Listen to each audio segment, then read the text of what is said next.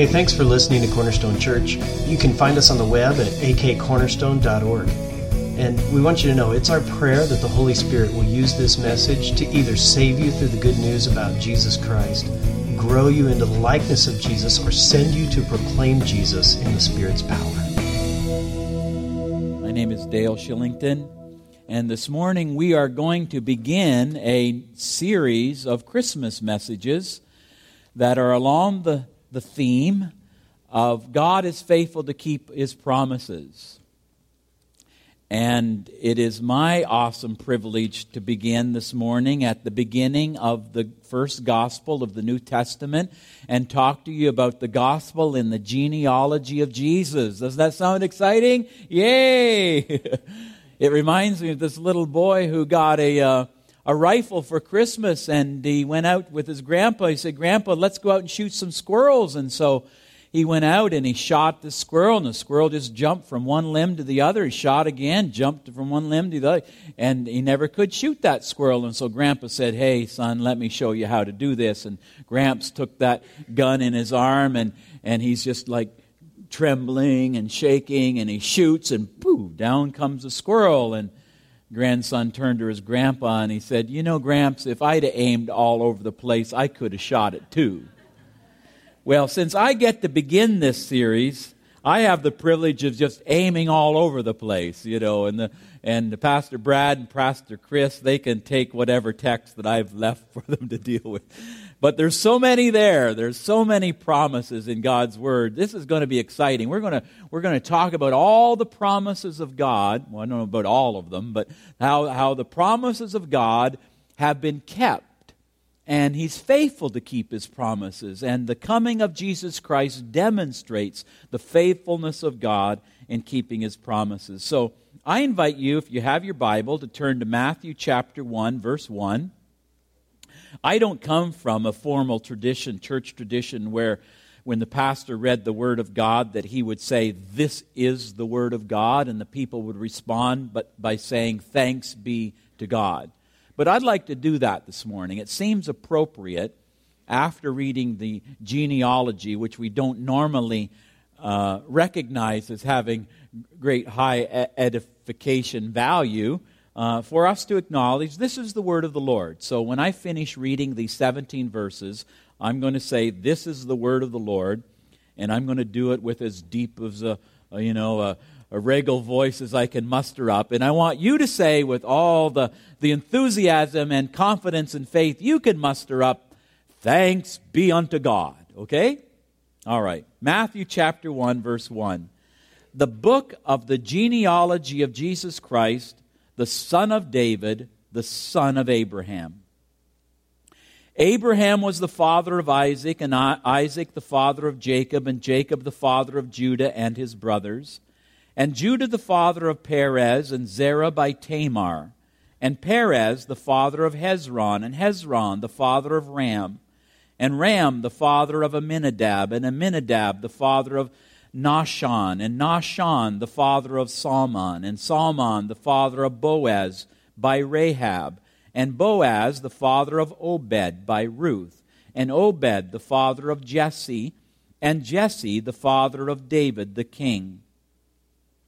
And David was the father of Solomon by the wife of Uriah, and Solomon the father of Rehoboam, and Rehoboam the father of Abijah, and Abijah the father of Asaph, and Asaph the father of Jehoshaphat, and Jehoshaphat the father of Joram, and Joram the father of Uzziah, and Uzziah the father of Jotham, and Jotham the father of Ahaz, and Ahaz the father of Hezekiah and Hezekiah the father of Manasseh, and Manasseh the father of Amos, and Amos the father of Josiah, and Josiah the father of Jeconiah and his brothers, at the time of the deportation to Babylon. And after the deportation to Babylon, Jeconiah the father of Shealtiel, and Shealtiel the father of Zerubbabel, Zerubbabel the father of Abiud, and Abiud the father of Eliakim, and Eliakim the father of Azor, and Azor the father of Zadok, and Zadok the father of Achim, and Achim the father of Eliud, and Eliud the father of Eleazar, and Eleazar the father of Matthan, and Matthan the father of Jacob, Jacob the father of Joseph the husband of Mary, of whom Jesus was born, who is called Christ. So all the generations from Abraham to David were 14 generations, and from David to the deportation to Babylon, 14 generations and from the deportation to Babylon to the Christ, 14 generations. This is the word of the Lord. Amen. So we are verbally confessing that we have read the very word of God, and we're affirming the total trustworthiness and authority of Scripture. And today I'm going to kind of take you through the genealogy with a 30,000 foot macro view, and then we're going to do a little micro uh, inspection as well of some real fine details within the genealogy. And I hope that by the time we're finished, that your heart will be encouraged and your faith will be lifted up, and you will see your own life in the context of the story that God is writing in our world. Before I get into the genealogy, I want to say, as a matter of introduction, that God has a plan for this world. And I want you to know that. This world is not spinning around by accident. God has a plan for this world, and his plan involves two comings or two advents of his son, Jesus Christ, the Messiah. Jesus Christ has come. He's arrived. His first coming has happened. He came first as a suffering servant. We're living right now within a parenthesis of time between his first coming and his second coming. He's returning again, and he's going to come a second time to finish up what he started as the reigning king, to bring his kingdom upon this earth once and for all. Upon Christ first coming, what he accomplished was through his death, resurrection, and ascension, and the pouring out of the Spirit. Paul says to the book of Colossians that Satan and the principalities and powers have all been disarmed by the authority of the finished work of Jesus Christ. But we're awaiting now his second return when the Bible says that Satan and all of his principalities and powers will be completely destroyed. We're living in the time between the times, which we're carrying on. We're co laborers with Jesus Christ in the ministry that He started in His first coming. And that tells us that though we are co laborers with Jesus Christ, this time, this parenthesis of time, will end, and it could end very soon. The second return of Jesus Christ could be right around the corner. We don't know when he's going to come. The times, the Bible says, are set in God's hands. But I want you to know this. I want you to know that God has a plan for our world.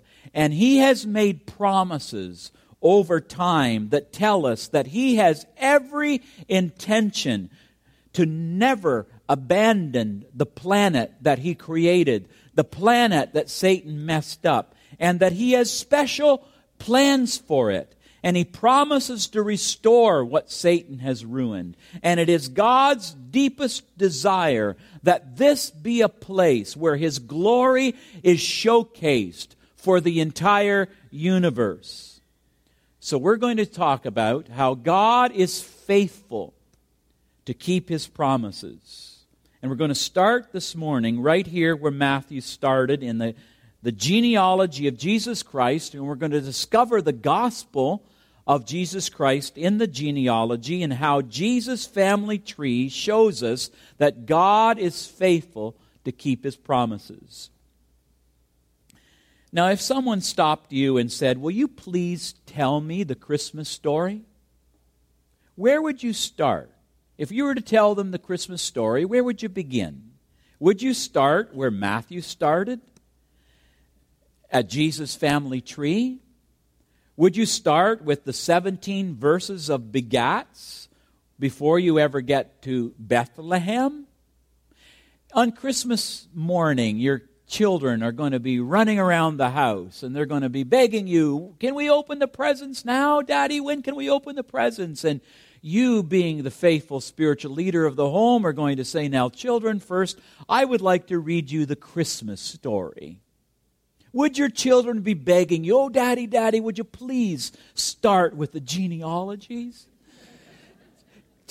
Daddy, please don't leave out those 17 verses. Or would your children prefer you to start with verse 18, where it says, Now the birth of Jesus Christ took place in this way? Why do we omit? Why have we, we, we gloss over the genealogy of Jesus Christ? Well, we're, we're going to find something of value there this morning that hopefully will be an encouragement to you because I believe, in having studied the genealogy, that the purpose why Matthew gave us the genealogy and started there, started his gospel there, started the entire New Testament there, is to portray Jesus as the Messiah, the completion of a story, and the fulfillment of a promise. And there are seven ways that the family tree of Jesus shows us that God is faithful to keep his promise. The first one that I want to draw your attention to is that the family tree of Jesus shows Jesus as coming from Jewish descent, that he is a descendant of Abraham. So before we ever see in Matthew's gospel Jesus being born in a manger in Bethlehem, we see him, him in connection with the people of God who God has been making promises to all through history. So, the birth of Jesus Christ is the continuation of a very long story that God has been writing. And that tells me something about what the gospel is, what Christianity is, that it is a history. It begins with a history of God entering time, God entering space. It's a record of what God is doing in our world. It's a record of what God intends to do and how He wants to fulfill this deep dream that He has had in His original creation of planet Earth. It's a record of what God is unveiling as His plan for the human race. And through this long story, we know something with absolute certainty that God has every intention to redeem our world. And God raised up, first of all, the Jewish people, a family, a family, to be the carriers of this promise. And He promised that the Messiah would come through that family, that the Messiah would be born of a Jewish lineage. And this genealogy that Matthew includes at the very beginning is no accident. It's absolutely intentional, and it is intended to tell us that Jesus is connected in history He's not a fable. He's not a philosophy. He's not a thought. He's not a theology. He is a person who entered history. And Jesus is part of Israel's history. He has Jewish ancestry. And by the way, it also shows us how important the Old Testament should be to us as Christians. If you are grafted into Christ, then you are connected spiritually to Jewish roots. Paul said that you are the seed and the offspring of Abraham spiritually. And the reason it's important for us to know that Jesus is Jewish is that the work that he was born to do. See, before we ever get to the manger in Bethlehem, Matthew is wanting us to know that the reason why Jesus is being born into this world is the same work that God had initiated through the history of Israel. It's the continuation of God's story, something God is doing. And that's why it says in Romans 9, of which Pastor Brad has been faithfully breaking the bread of life to us over the last couple months, that immediately after saying in verse 5 that Jesus descended from Jewish ancestors, he's wanting to argue in verse 6 that God's word has not failed. God is completing His word, fulfilling His promises through His Son Jesus Christ. And we must understand that the human ancestry of Jesus happens and is on record because that is part of our ancestry. We are connected to it as well. We are part of the story that God is writing in this world. Now, not only was Jesus born to do the same work that God has been doing through the Hebrew people in the Old Testament. But this genealogy also shows us that Jesus is the very goal or the destination or the object or the purpose for which God has been writing this story of long ago. I love the way that one scholar named N.T. Wright has described it. He said, In the Jewish world of Matthew's day, this genealogy was the equivalent of a roll of drums, a fanfare of trumpets, and a town crier calling for attention. Any first century Jew would find this family tree both impressive and compelling. Like a great procession coming down a city street, we watch the figures at the front, we see the ones in the middle, but all the eyes are waiting for the one who comes in the position of greatest honor right at the end. A couple weeks ago, I uh, got on the plane and traveled to Ames, Iowa to receive certification training to lead our Antioch school here at Cornerstone. And when I arrived in Iowa, first of all, flew into Des Moines. I found that the little lady at the car rental counter asked me this question, and over the course of the week, I found numerous people would ask me the same question. So, what brings you to Ames, Iowa? Why are you coming to Ames, Iowa? And it was sort of with this astounded surprise. You live in Alaska, but you're coming to Ames, Iowa. And several people would even add this disclaimer no one ever just passes through Ames. In other words, you have to have a purpose for coming here. You, you, there, there, must be a point of why you're here. And uh, they knew that I was there for a purpose. And so I would explain to them that I was there to learn how to lead a church based ministry training school at our church in Anchorage, Alaska. You see, a destination is not just the end of a journey, it is also the point of the journey. The journey is undertaken because of some purpose or some commitment which is fulfilled when the journey has reached its destination. Now, the Jewish people have been entrusted by God, as I said, to be the carriers of the messianic promise. And Matthew wants the reader of his gospel, when he opens up the New Testament and you start with those very first verses, we are to know that Jesus is the destination of God's journey on earth. God's story points to Jesus. It is the story of His glory. Jesus is the destination or the fulfillment of the journey. He's the whole point of the story. God is on a journey to redeem this world from its moral ruin and establish His kingdom here forever and forever. So Jesus is the sum and the summation of that plan. The ancient rabbis used to teach that the world itself was created for the Messiah.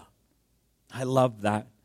And the genealogy of Jesus conceals a story that led up to Jesus. It tells us that this is the goal of all of history. And this story will go on and will go on until the promise of Abraham is finally fulfilled in a great multitude that will come into the family of God from every nation, from every tribe, from every people, from every language. And the goal of all of history is the same goal as it was in Israel's history. And it's the goal that God is now accomplishing through the church of the Messiah until we reach that end and it's fulfilled. God's deep dream is fulfilled that this earth will be the dwelling place of Messiah, where he will dwell with his people. Until it says in Revelations 11:15, the kingdom of this world has become the kingdom of our Lord and of his Christ, and he shall reign forever and ever forever, forever. You guys over there saying, forever, forever, forever, and ever and ever. I hear Handel's Messiah, don't you? But this is the dream, and we're part of it. We're during that parentheses of time between his first coming and his second coming. But there's a plan, there's a story that we're a part of. The second thing that the genealogy tells us is that Jesus is connected with Abraham. And God gave a special promise to Abraham. It's interesting that this is how Matthew starts his gospel because every gospel starts a different way and it's written for a different purpose. It has a literary intention. It's a story, a plot that they're trying, a point they're trying to make. And Matthew starts his gospel with Abraham. Luke took his um, genealogy all the way back to Adam to show that Jesus was the Son of Man. And Matthew starts with Abraham because he's writing from Joseph's point of view in order to establish the legal record that Jesus existed within time and history, and he has a legal connection to the promise that God gave to Abraham. And so he starts with Abraham. He actually begins by saying um, he's the son of David, and we're going to get to that in a moment. Then he says the son of Abraham, but then he traces the lineage beginning with Abraham. Now, let me say before we get to this promise that God gave Abraham and why it's significant that Matthew started with Abraham that God had given two little hints that he was going to send his Messiah before he ever gave this promise to Abraham. The first one, actually, they're, they're just they're embedded all through Scripture, but but one of the main ones that we see is in Genesis 3:15. It's the word that God gave the serpent, where he declared to the devil that I will put enmity. This is in the Garden of Eden after the temptation and the fall. He declared to the devil, he said, I will put enmity between you and the woman, between your offspring and her offspring. He shall bruise your head, and you shall bruise his heel. This is called the first gospel or the proto evangelium. It's the gospel in germ form. Embedded in that word is a promise that a male descendant of human descent would be in some way divine, the Lord, who would come and destroy the work of the devil. This shows the human side of the Messiah, being born from a woman. The second promise, before we get to Abraham, occurred in the blessing that Noah gave his children. And in Genesis chapter 9, verse 27, we read of the blessing he gave to his firstborn son, whose name was Shem.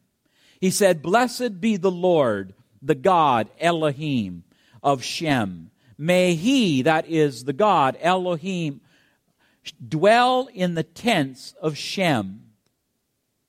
I just love that promise that is embedded there. God announces through Noah that his advent will take place among the Shemites. The Greek form of Shemites is the where we get the Semitic tribe.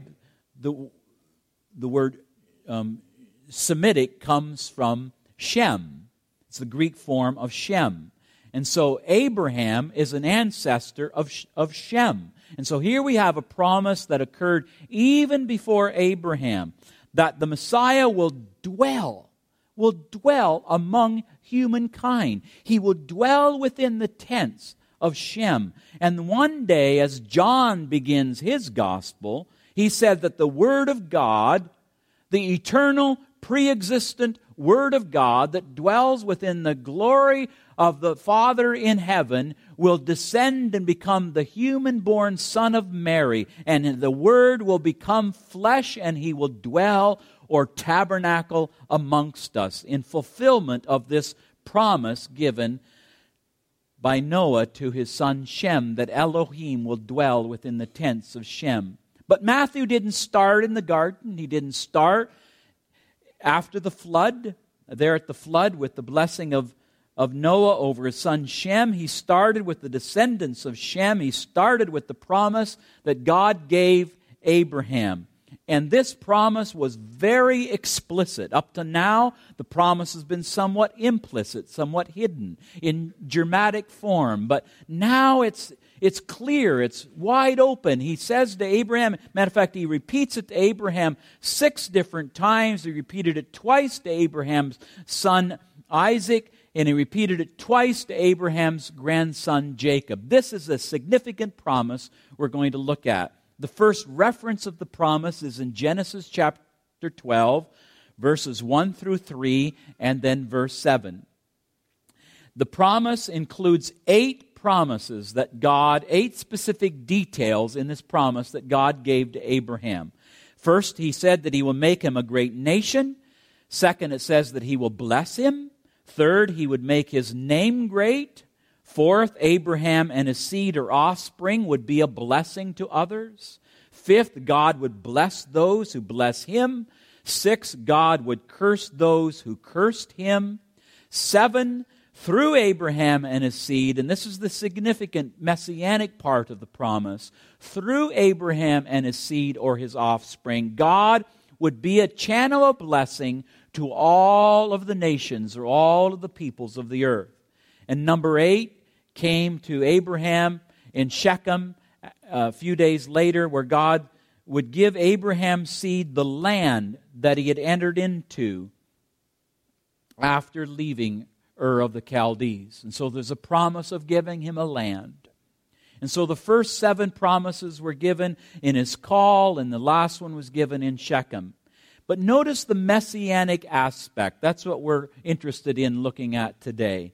In the seventh promise, there, someone from Abraham's seed, one of his offspring, would come to bless the entire world. Not Abraham, not the patriarchs would do the blessing, but God would send someone through Abraham to bless the entire wor- world. And the phrase is so significant. It's where this is the passage where we base all of our missions work on. That all of the nations, all of the families, not just the, the Jewish people, all of them, all of the Gentile nations shall be blessed shall be participants of this blessing that comes through the Messiah. And that's the key to the promise. It means that all of the nations will participate in this blessing when Jesus comes. Some teachers even regard Abraham as the first Gentile convert to Judaism. And Paul makes the point in Romans 4 that God called Abraham before he was ever circumcised. So, why does Matthew start building Jesus' family tree with Abraham? He does it to show that Jesus Christ came to fulfill the messianic expectation, the same promise that started with Abraham and has been passed on through his offspring, where they are looking for the Messiah. But before we leave this point, I want you to hear how Jesus himself interpreted that promise and how he himself saw himself as the fulfillment of the Abrahamic promise. This is such an exciting verse of scripture found in John's Gospel, chapter 8, verse 56. Jesus says, Your father Abraham rejoiced at the thought of seeing my day. Whose day? My day, Jesus says. He saw it and was glad. Isn't that a remarkable statement? Because Jesus is saying that Abraham himself interpreted the promise as a messianic promise. And Jesus was claiming to be the fulfillment of that promise. God is in the work of fulfilling his promises. And Jesus is the sum and the summation of so many of those promises. And that is why the New Testament starts with a genealogy. The coming of the Messiah to the world is calling you and I into that same salvation story that God started with Abraham. There is one story, and there's one people, one world, and God is intending to redeem this world through his son Jesus Christ. And that's why, again, in Romans 9, verse 8, Paul refers to us as also children of promise. If you belong to the Messiah, he says in Galatians 3 29, then you are Abraham's seed and heirs according to the promise. Do you understand the greatness and the glory of Abraham's promise? This genealogy is rooted in that promise. So we need to understand that God made a promise one time, and He's fulfilling it through His Son, Jesus Christ. And that means that you and I, if we're Gentiles this morning, that really we are people of two histories. On the one hand, we have our own national and cultural background. I'm a Canadian, so I have that as my background that I'm proud of. I have a collection of Tim Horton hockey cups, and I played hockey with my son on the lake yesterday. And, uh, you know, I, I'm a Canadian, eh? And, uh, and that's part of my history. But I'm also, through Jesus Christ, a descendant from Abraham in this wonderful story that God has included me in on planet Earth. And friends, you are part of that story too. You're not here by accident. As Robert Seuss, is it Robert Seuss, Dr. Seuss says, Thank God I'm not a clam or a ham or a dusty old jar of gooseberry jam, but thank God I am what I am. And you are who you are. God created you and has a purpose and a plan for your life, and you're part of a really big story. So don't just croak on your own little frog pond and think that the whole world centers around you. There's a big story here. I need to move on. The third thing in the genealogy about this family tree is that it is structured in a pattern of seven. Notice verse 17. It says so clearly that there are three sets of 14 generations. You could say there's six sets, sets of seven generations. Now, it's interesting that this list of Jesus' ancestors does not contain every name in the family tree. What? What you mean by that, preacher? Well, not every name of everybody that was part of this tree is included in this tree. Now, how do you account of that if this is God's inspired word? Well, we need to understand the nature of God's word. God, this, this book is not uh, a, legal document for tax records for people, you know, going and paying their taxes. This is a literary doc, do, document having a plot line in order to tell a story. And Matthew wrote this genealogy to portray Jesus as the Messiah, the completion of an Old Testament story, and the fulfillment of a promise. And it was typical of a Jewish custom in those days and in many other cultures to abridge their genealogies in order to tell a story. It's called genealogical abridgment. It's as simple as that, and it occurs not only here in Matthew, it occurs in Ezra, it occurs in First Chronicles. And the reason is, is the Bible is written to tell a story. It's not for tax records, it's not a legal thing, even though Matthew was a tax collector, and he probably got these names from those records. But this is what Matthew is doing here. He's arranging the genealogy to tell a story. Now, notice the two words I used a moment ago when I said that Jesus is, Matthew is showing that how Jesus is the completion of an Old Testament story and the fulfillment of an Old Testament promise. Those are two key words because whenever God wants to show the completion of something, the fulfillment of something, the perfection of something, the fullness of something, the wholeness of something, all through the Bible, He often, so often, gives us a hint of it by the use of the number seven. Did you know that?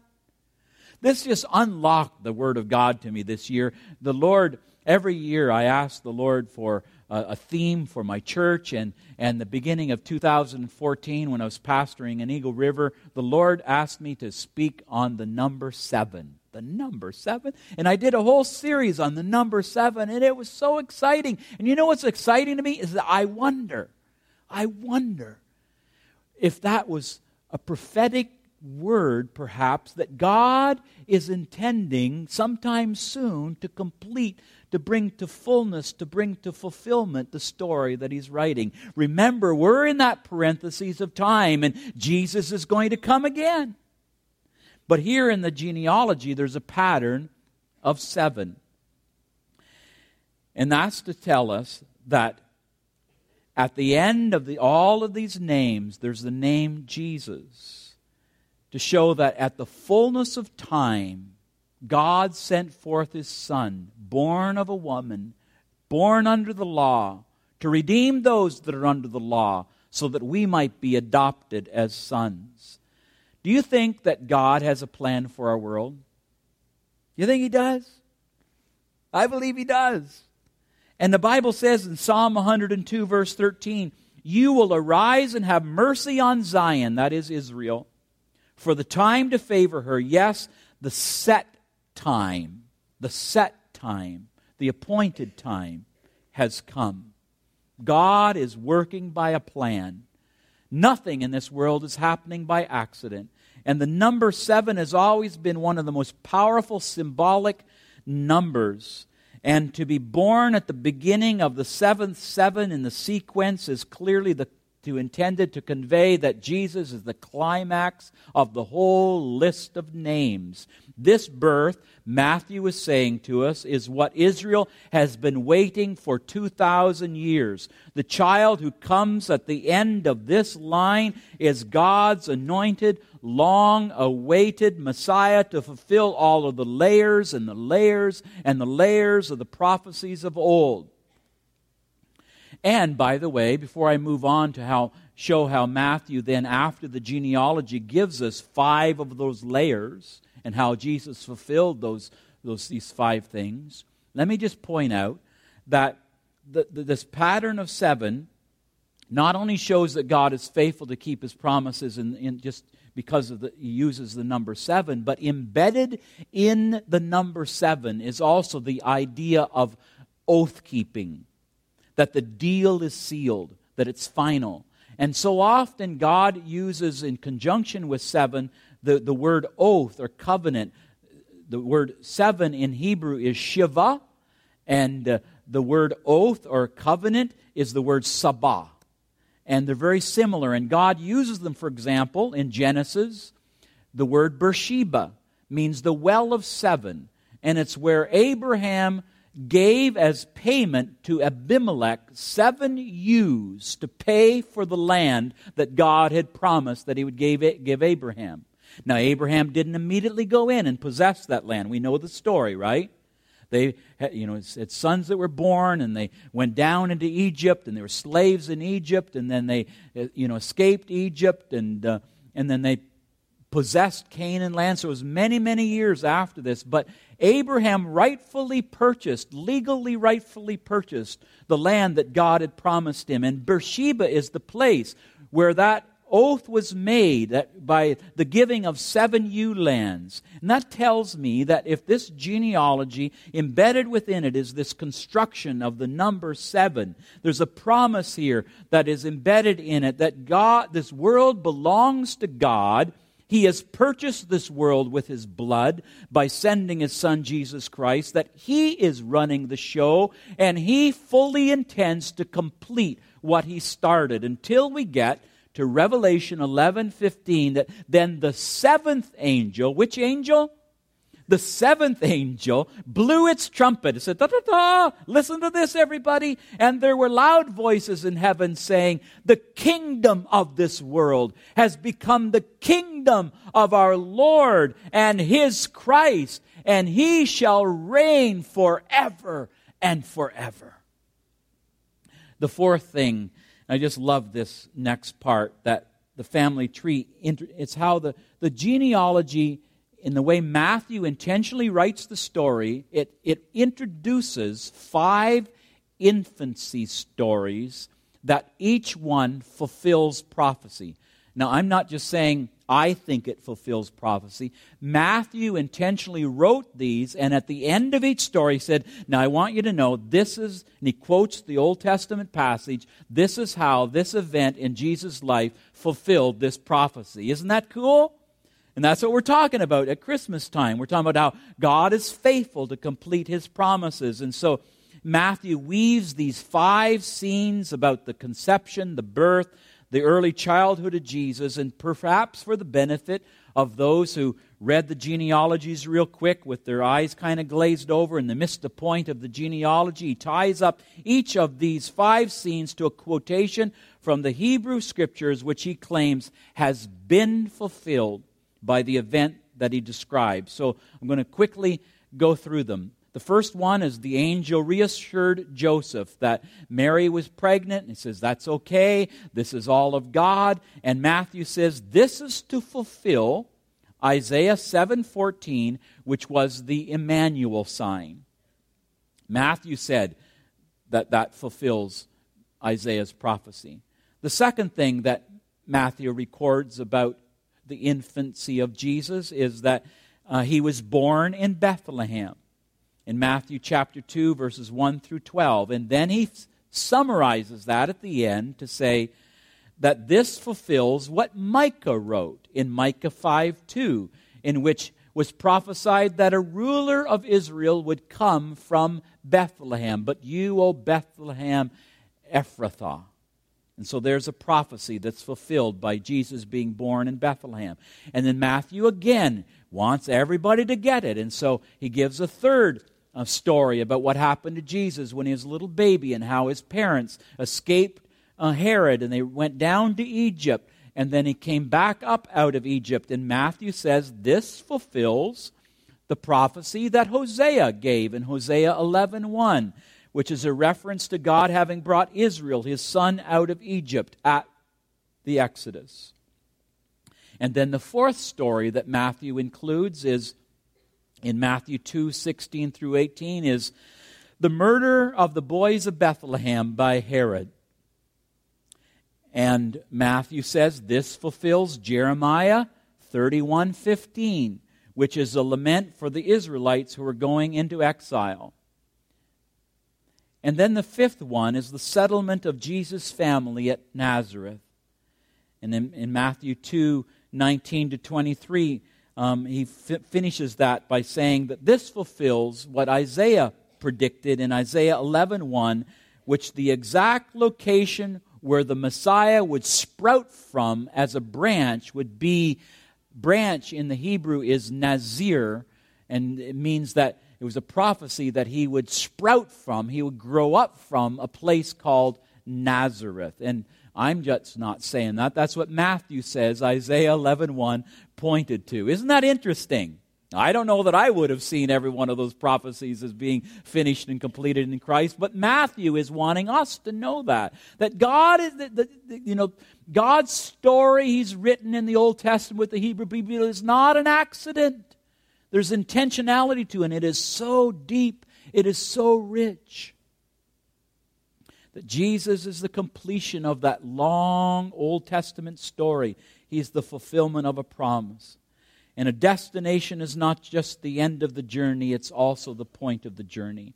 And in the Old Testament journey, God had declared his purpose. He showed that I'm fully committed to the redemption of this world and he's made it known in all kinds of ways to Israel so nobody would miss it, and especially the prophets. And this purpose and this commitment has been fulfilled in the arrival of a son. And by his five Old Testament quotations in quick, rapid succession, Matthew makes sure that we don't miss the point that God is faithful to keep his promises. And then the fifth thing that we notice here is that the family tree of Jesus teaches us a geography lesson about the spread of the gospel. Now, if you notice, the gospel begins saying that Jesus is the son of David. The son of David. And then in the early part of Matthew's gospel, he describes where the ministry of Jesus went. And Matthew intentionally shows that Jesus' ministry extended from the far east to the far west. And he even quotes Isaiah 9, 1 through 2, in Matthew 4, 13 and 16. He describes Jesus as leaving Nazareth, Nazir, and he went and lived in Capernaum by the sea, in the territory of Zebulun and Naphtali, so that what was spoken by the prophet of Isaiah might be fulfilled the land of Zebulun and the land of Naphtali by the way of the sea beyond the Jordan, beyond, beyond the Jordan. That's the point. The Galilee of the Gal- of the Gentiles, the people dwelling in darkness, meaning the non-Jewish people, all of those nations that was embedded in the promise of Abraham. They've seen, they've seen the great light those dwelling in the region of the shadow of death. On them the light has dawned. And Matthew is trying to get the reader to see that this son of David, that his ministry, that his kingdom will extend in the reaches of all of the kingdom that David had and the historical dimension that is in the, the, the um, genealogy has its geographical counterpart. There's history, that's about time. There's geography, that's about place. God came in time, God came in a place. And the first story that Matthew tells after the birth of Jesus is what story? It's about Magi coming from the far east. Why does he tell that story? Ever, ever wondered why he starts with the Magi and Luke starts with the shepherds? There's an intentionality to show that, that Jesus' reign is, is, is, is in accord with him being the son of David, that glorious kingdom. And Jesus is the living embodiment of the purpose for Israel to be a blessing to all of the nations. And Matthew wastes no time getting to the point that when the Messiah came, he had these visitors and he had these gifts and he had these worship from the east. And then in the next thing he says that Jesus has gone all the way down there into Egypt to fulfill what the prophet said that out of Egypt I have called my son. And Matthew wants this Jewish audience to know that Jesus is clearly more than just Israel's Messiah. Jesus is the fulfillment of the saving purpose that he has for everybody, wherever you are and whoever you are, whether you be Jew or Gentile, and that every devout Jew knew that that promise that God gave to Abraham included, it was embedded a love for the entire world. And that's a fundamental part of what the Old Testament is all about. And so we get to John's Gospel, chapter 3, verse 16. It says, For God so loved the world that he gave his only begotten Son, that whoever believes in him should not perish, but have everlasting life. I, I, I think I'm getting a little excited about this. I hope that you're excited about Christmas. The sixth point is this matter that the genealogy includes four Gentile women.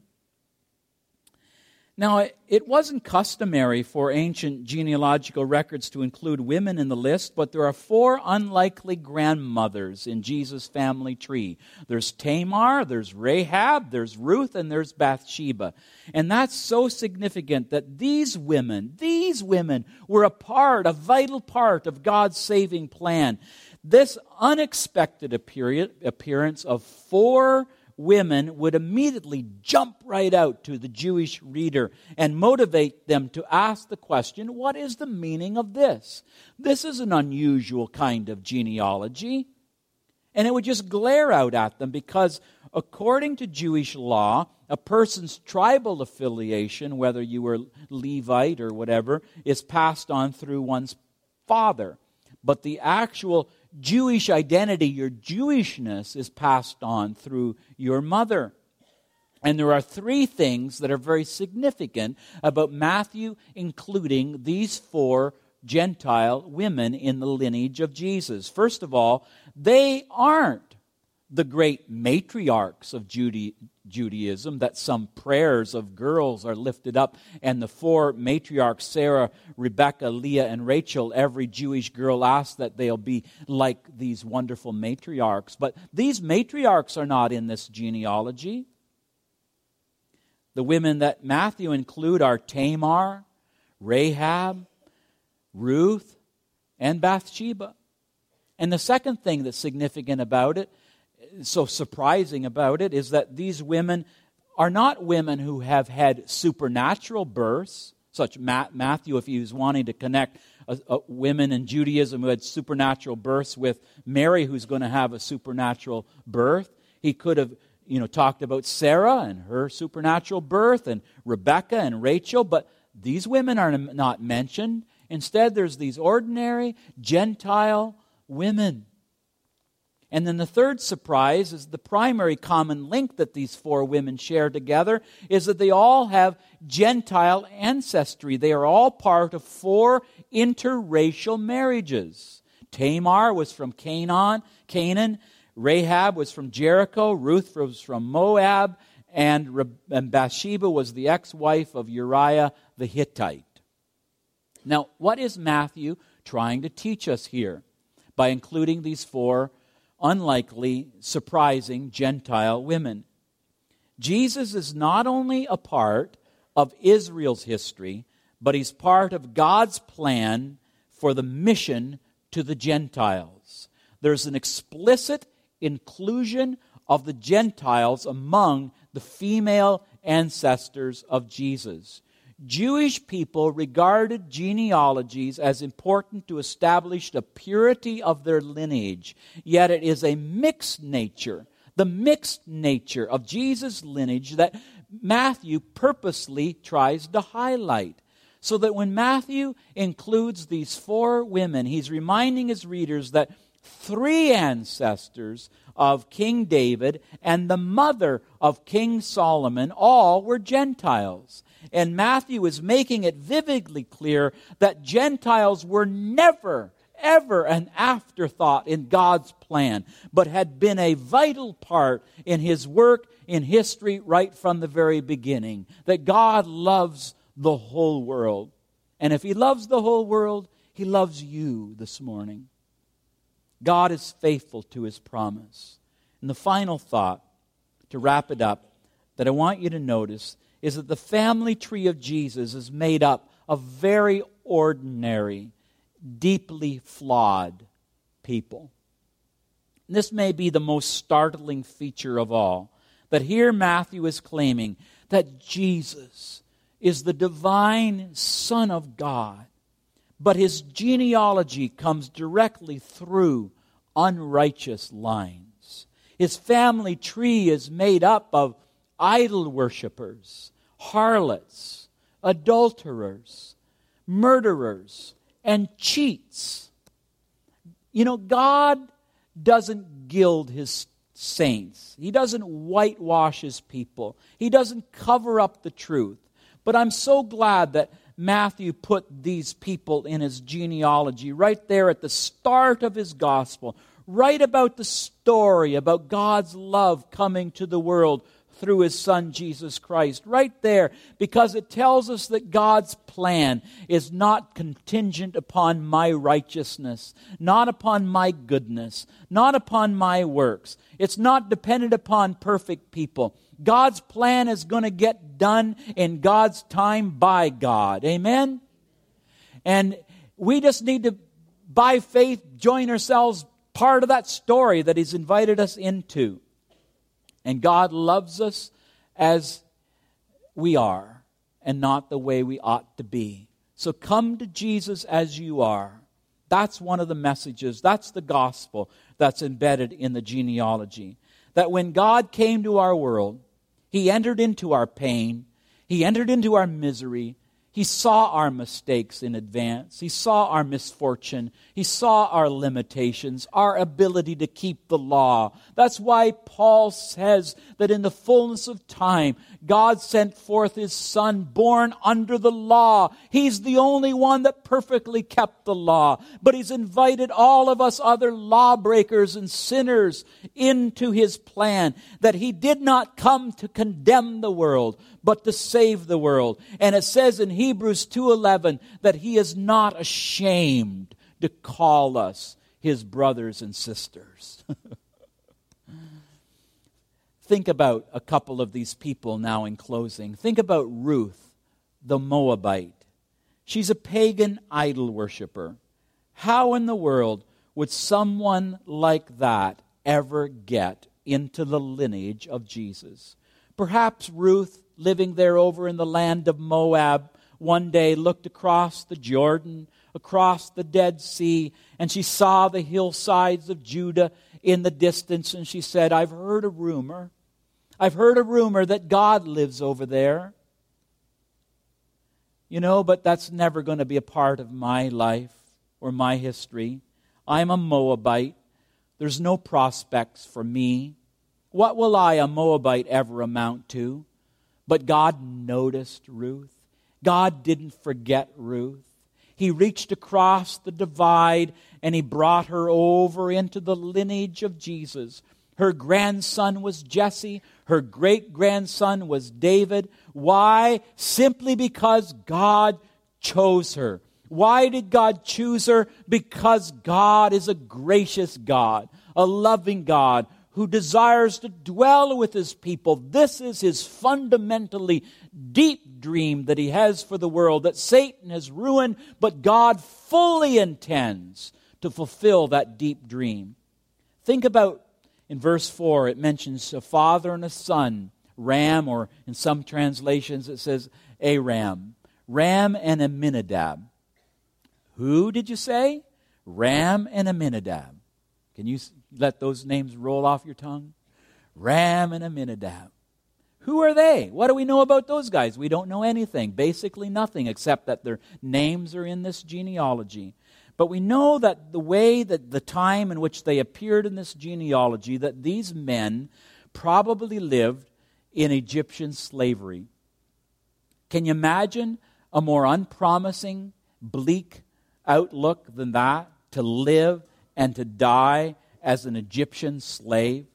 Do you think that night when the angels were singing joy to the world, that in Bethlehem that perhaps God gave Aram and Amminadab the privilege of looking over the portals of heaven and listening in to that beautiful song?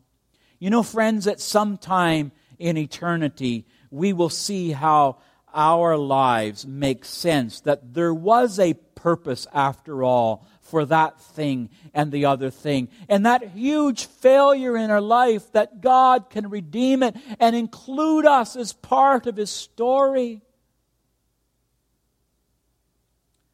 I just sense the Holy Spirit here right now, and He's wanting to embed that with deep faith in your heart. That your failures are not final with the Lord. He may not condone you in that ditch, but neither does he condemn you to the ditch.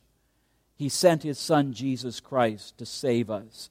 And I can imagine God taking Ram by the hand and taking him up to heaven's computer of genealogical records. And he says to Ram, Do you know who that is down there in that Bethlehem manger? Yes, Ram would say, We've heard the rumor. We've heard that you're sending your son down to earth to redeem that world. But Ram, I want you to look a little closer there. And I can see Ram's eyes all of a sudden getting big and beginning to bulge. He says, Why, Lord, that's my name. That's my name on that list. Amminadab, come here, son. Look at that list. Do you see that light over the manger? Do you see that Son of God being born on planet Earth? Do you hear what the angels are saying? Unto you is born this day in the city of David a Savior who is Christ the Lord. Well, that's the Messiah and Amminadab. That's our grandbaby. That's our grandbaby. God has come in flesh, in time, in space, in history, and, and we're in that line. We're part of that story. Oh, Amminadab, if we'd only known that down there in Egypt, if we'd only understood that, we could have bore the burden and the weight of that slavery and that horrible ordeal. We could have borne it with so much more joy and acceptance. Amminadab, do you remember those hard days when the soldiers would lash us with their whips? Do you remember asking me, Dad, why was I ever born? What purpose is there to life anyway? Let's just give up. I think, Amminadab, if we could have only realized at that point that we were part of the royal lineage of the Messiah, I think I could have looked that Egyptian slave master in the face and said under my breath, Old boy, you go ahead and lash, put your lash on me, but I want you to know something. There's a king that's coming out of my line, out of my lineage. He's not just an ordinary king, he's the king of kings and lord of lords. And the Messiah is going to be born, and he's going to be my grandbaby. You may not know who I am, you may not be paying me much respect, you may not think that I'm amounting much to, but I want you to know that I'm in the lineage of the Son of God. but Amminadab didn't know it, probably. Jesus said Abraham knew it, and he looked forward. But I'm not sure about Ram and Amminadab and some of these other people. But God, who sees the end from the beginning, knew that Amminadab and Ram were not insignificant nobodies. They were links in God's chains. They were blocks in God's building. They were people right in the middle of fulfilling God's wonderful promise. And I'm wondering here this morning as we close if there's some people sitting here who you may feel like you're an insignificant nobody. There may be some some rams here this morning. there may be some Amminadabs here this morning. You may feel like, why was I ever born? What good prospects are there for my life? What will I ever amount to? I'd like to encourage you to begin today to take on eyes of faith. It may not look like it, it may not seem like it, but God has a purpose for you, and someday He's going to show you that purpose. You're going to see why you were born. And the genealogy of Jesus Christ was written to strengthen our faith. It shows that Jesus is completing a story and that he's fulfilling a promise and that God always keeps his word. It, God's word will never fail, that you can rest all of your life upon it. And I want to ask you to do something this morning before we go. I want to ask you to begin to look at your life now through the lens of Jesus Christ, who is the sum and the summation of all of history, and He's gathering together a people to whom God promised that He would gather and fulfill that deep dream that He has for this world. Will you decide today to live your life for Jesus Christ and be a part of that deep dream, that wonderful plan that God has? There may be someone here who says, I wish I knew what my purpose is in life. Well, let me tell you, I know what your purpose is. Your purpose is exactly the same as Abraham's purpose it is the point to Jesus Christ. Will you go to your purpose? Jesus died for you, and He has called you, and He's put you in a little place, a little place of responsibility, so you can carry on His mission in this broken world. It's not your mission. It's not about you or me. It's about Him. It's His mission. And we're in that parenthesis of time where the call of Israel is now upon us, the church, to be the carriers of this gospel message and co labor with the Messiah who came once but is coming again, maybe very soon. God has a plan, a deep dream for this world. He will be faithful to complete that plan and He's created you and me to be part of it. Will you allow God to use you to take this gospel to the world? Lord Jesus, I ask that today you will begin to give our eyes a new, new vision. Lift up our sight to see the story that you are written and that you've included and invited us to be a part of it only by your grace, not by our effort to become worthy to be part of the story, but you've invited us by your grace to participate in it. Help us to see our life as part of a much bigger picture. And I pray, Father, that great grace would be upon each one of our homes and families during this Christmas season, that we'll begin to see and know the presence of the Christ who came to our world through the ministry of the Holy Spirit, that you are with us now to enable us to be Jesus in the workplace, amongst our neighbors, and even to our family. May we live that story and be that gospel that we're writing, a chapter each day. People see what we do people read what we write. And may our lives reflect the glory of Jesus Christ, because this is all about the story of your glory, Jesus. Amen. Amen. God bless you.